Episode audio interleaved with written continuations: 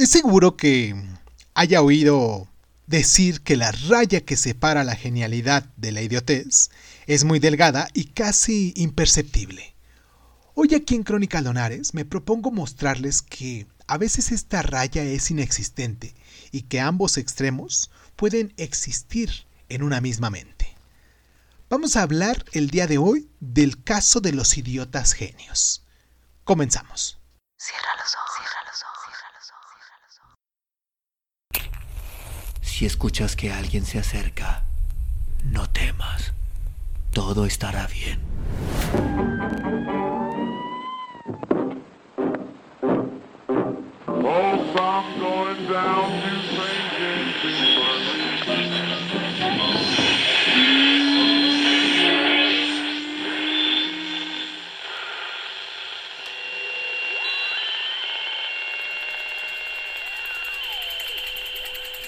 Estás escuchando, Crónica, Crónica, Crónica el lugar, el lugar donde, donde entra por tus oídos. Bienvenido. Tomemos por ejemplo a esta criatura desgraciada que pasó casi toda su vida en un asilo para enfermos mentales en Armentils, Francia. El doctor A.F. Treogloch reporta en su obra monumental Mental Deficient el caso de M. Freury. Freury era hijo de padres sifilíticos. Nació ciego y débil mental. Abandonado por sus padres a temprana edad, creció en una institución donde pronto destacó su extraña habilidad para la aritmética mental. Todos los intentos para enseñarle un comportamiento social habían fracasado. Freury apenas podía percibir algo de lo que se le explicaba. Encorvado, tropezando a cada paso, torpe de entendimiento, legañoso e inofensivo, vagaba por los pasillos y sótanos de la institución que siempre fue el único hogar que tuvo. Pero había momentos en los que Freury de repente salía del capullo de la idiotez para asombrar a los científicos. Se trataba de las ocasiones en las que los hombres sabios se reunían para probar su habilidad de calculadora electrónica, cuando se iban más sabios, pero más desconcertados también, puesto que Freudy podía realizar demostraciones de cálculo con tal rapidez y precisión que desafiaba cualquier explicación dada por estos científicos. Una vez frente a los doce mejores matemáticos y científicos europeos, Freudy había sido llevado para demostrar sus extraordinarias habilidades. Él se replegó a la pared sonriendo tontamente y cohibido por la presencia de tantos extraños. El que lo atendía leyó las preguntas que los científicos le proponían para contestar. Si tenía 64 cajas y en la primera colocaba un grano de maíz, en la segunda dos veces esta cantidad y de la misma manera se procede con las cajas restantes, ¿cuántos granos de maíz pondrá en la caja número 64? Freury continuaba escondiendo su cara de los profesores riéndose en voz baja. Las personas que habían leído las preguntas le preguntó si había comprendido. Sí, las había comprendido. Sabía la respuesta. Sí, la conocía. En menos de un minuto y medio había logrado calcular la respuesta correcta. 18446 744 073 709 555 615.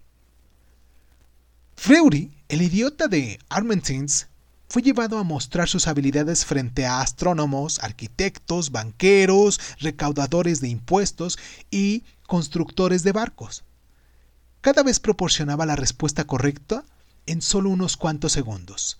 Una actuación que no pudo ser jamás duplicada hasta la llegada de las calculadoras electrónicas décadas después de su muerte. En cierta forma similar al caso de Freudy, es el de otro idiota llamado Thomas Wiggins, que nació de una joven esclava que trabajaba en la finca de la familia de apellidos Breunet en 1849 en Alabama.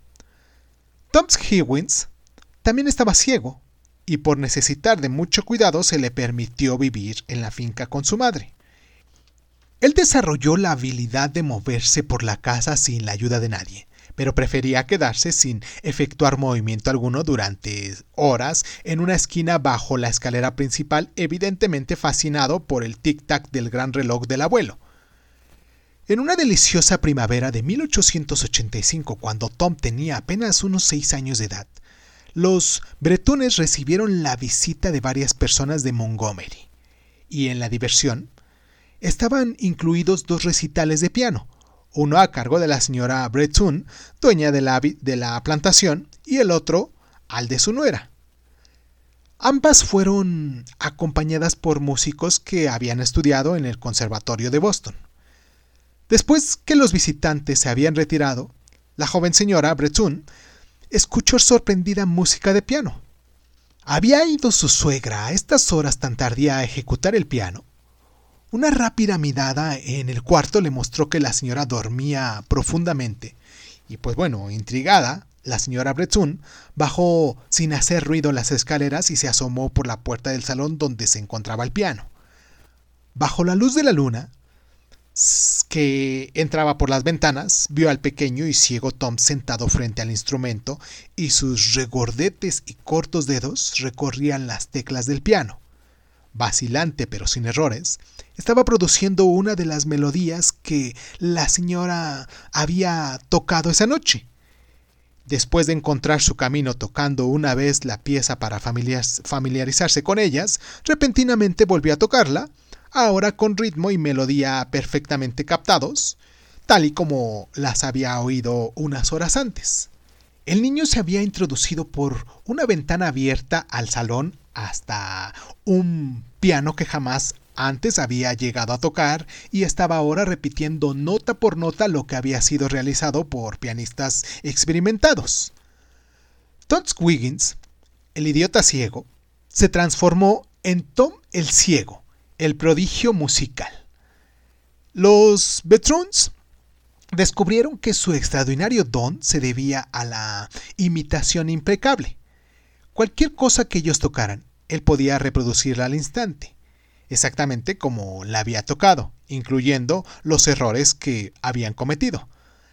La fama de su extraordinario talento se extendió rápidamente y la señora Breton le permitió dar exhibiciones, primero en las grandes ciudades sureñas y posteriormente en Nueva York, Chicago, Cincinnati y otras en todo el país. Tom el Ciego pasó alrededor de 25 años en giras a través de su país y Europa, recibiendo aplausos cuando y donde aparecía por su habilidad de escuchar primeramente a un gran pianista y después duplicar su ejecución instantánea reproduciendo hasta los más sutiles matices de la obra ejecutada. El dinero recibido de estas giras fue administrado cuidadosamente por la señora Breton, la cual estableció un fondo que permitió a Tom a vivir confortablemente por el resto de su vida. ¿De qué manera el ciego Tom Higgins había alcanzado un conocimiento del teclado? Es un misterio todavía no solucionado. Como niño no había tenido acceso al cuarto en el que el piano estaba y no podía decirle a los bretons si alguna noche había tratado de tocar el instrumento antes de que la señora Breton lo descubriera. Como pianista que viajaba siendo ya un hombre maduro de unos 125 kilos y con la mentalidad de un niño, él representaba muchos problemas. Con frecuencia arrojaba su comida como un niño grosero y varias veces cuando el público le aplaudía durante sus ejecuciones, Tom del Ciego mostraba su satisfacción parándose de cabeza en medio del escenario, una habilidad que no es considerada muy acertada en un escenario de conciertos. Tom del Ciego, el pianista concertista idiota, gradualmente perdió su increíble habilidad. A edad mediana, de nuevo se transformó en un idiota definitivo y así murió en el año de 1907, sostenido por lo recabado durante su fantástica carrera.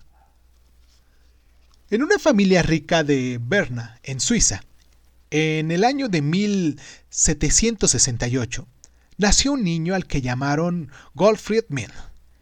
Las señales de deficiencia mental que había mostrado como bebé pronto se desarrollaron en indicios indudables de su, de su invisibilidad. Siendo un niño rico, la familia intentó desarrollar la inteligencia del niño, pero este no respondió a los esfuerzos. Desde su nacimiento hasta su muerte, a la edad de 46 años, en 1814, Godfield Mint fue un tarado incapaz de cuidarse a sí mismo. Una criatura que debía ser acompañado por alguien cuando salía a caminar. Godfield había mm, recibido siendo niño unas pinturas, gises y una pizarra. Poco después de haber recibido el regalo, él empezó a divertirse dibujando esbozos de animales y niños extraordinariamente fieles a la realidad. Algunos los trabajaba con acuarelas.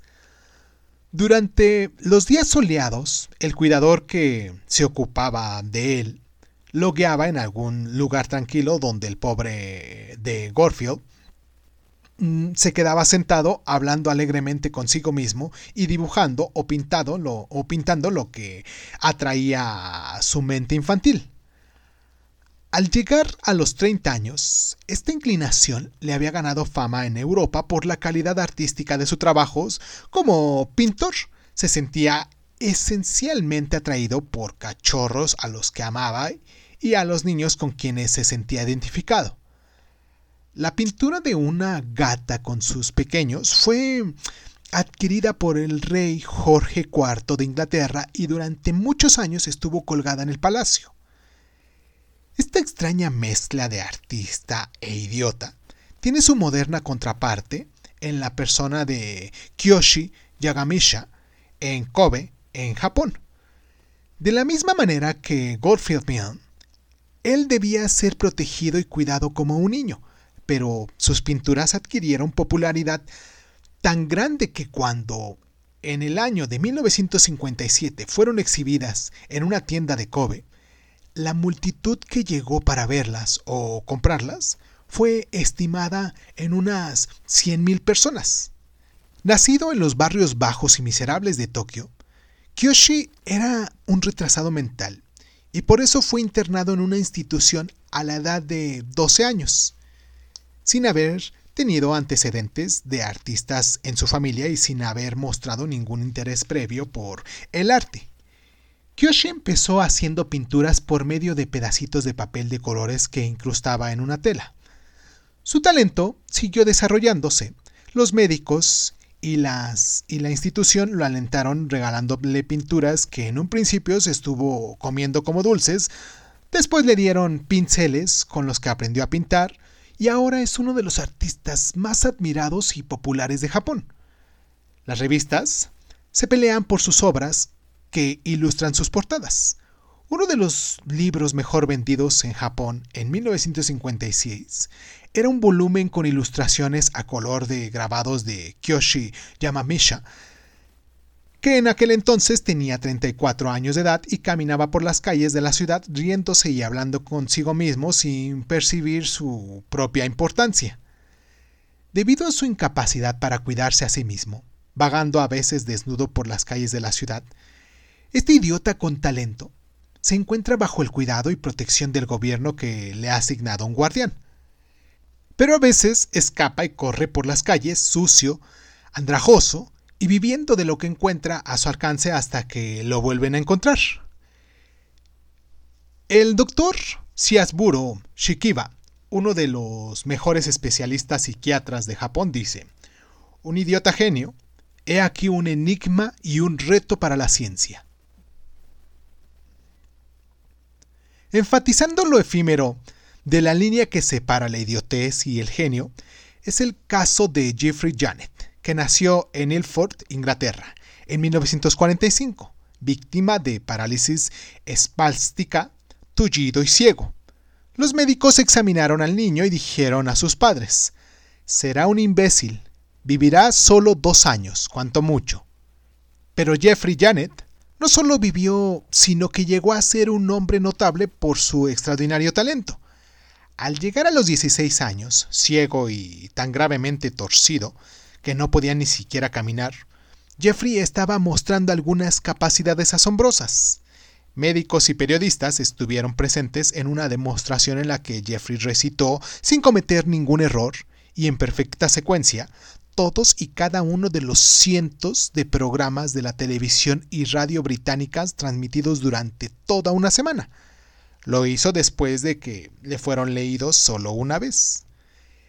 Este imbécil que solo iba a vivir un par de años, también solucionaba complejos problemas matemáticos con la misma rapidez con la que se presentaban.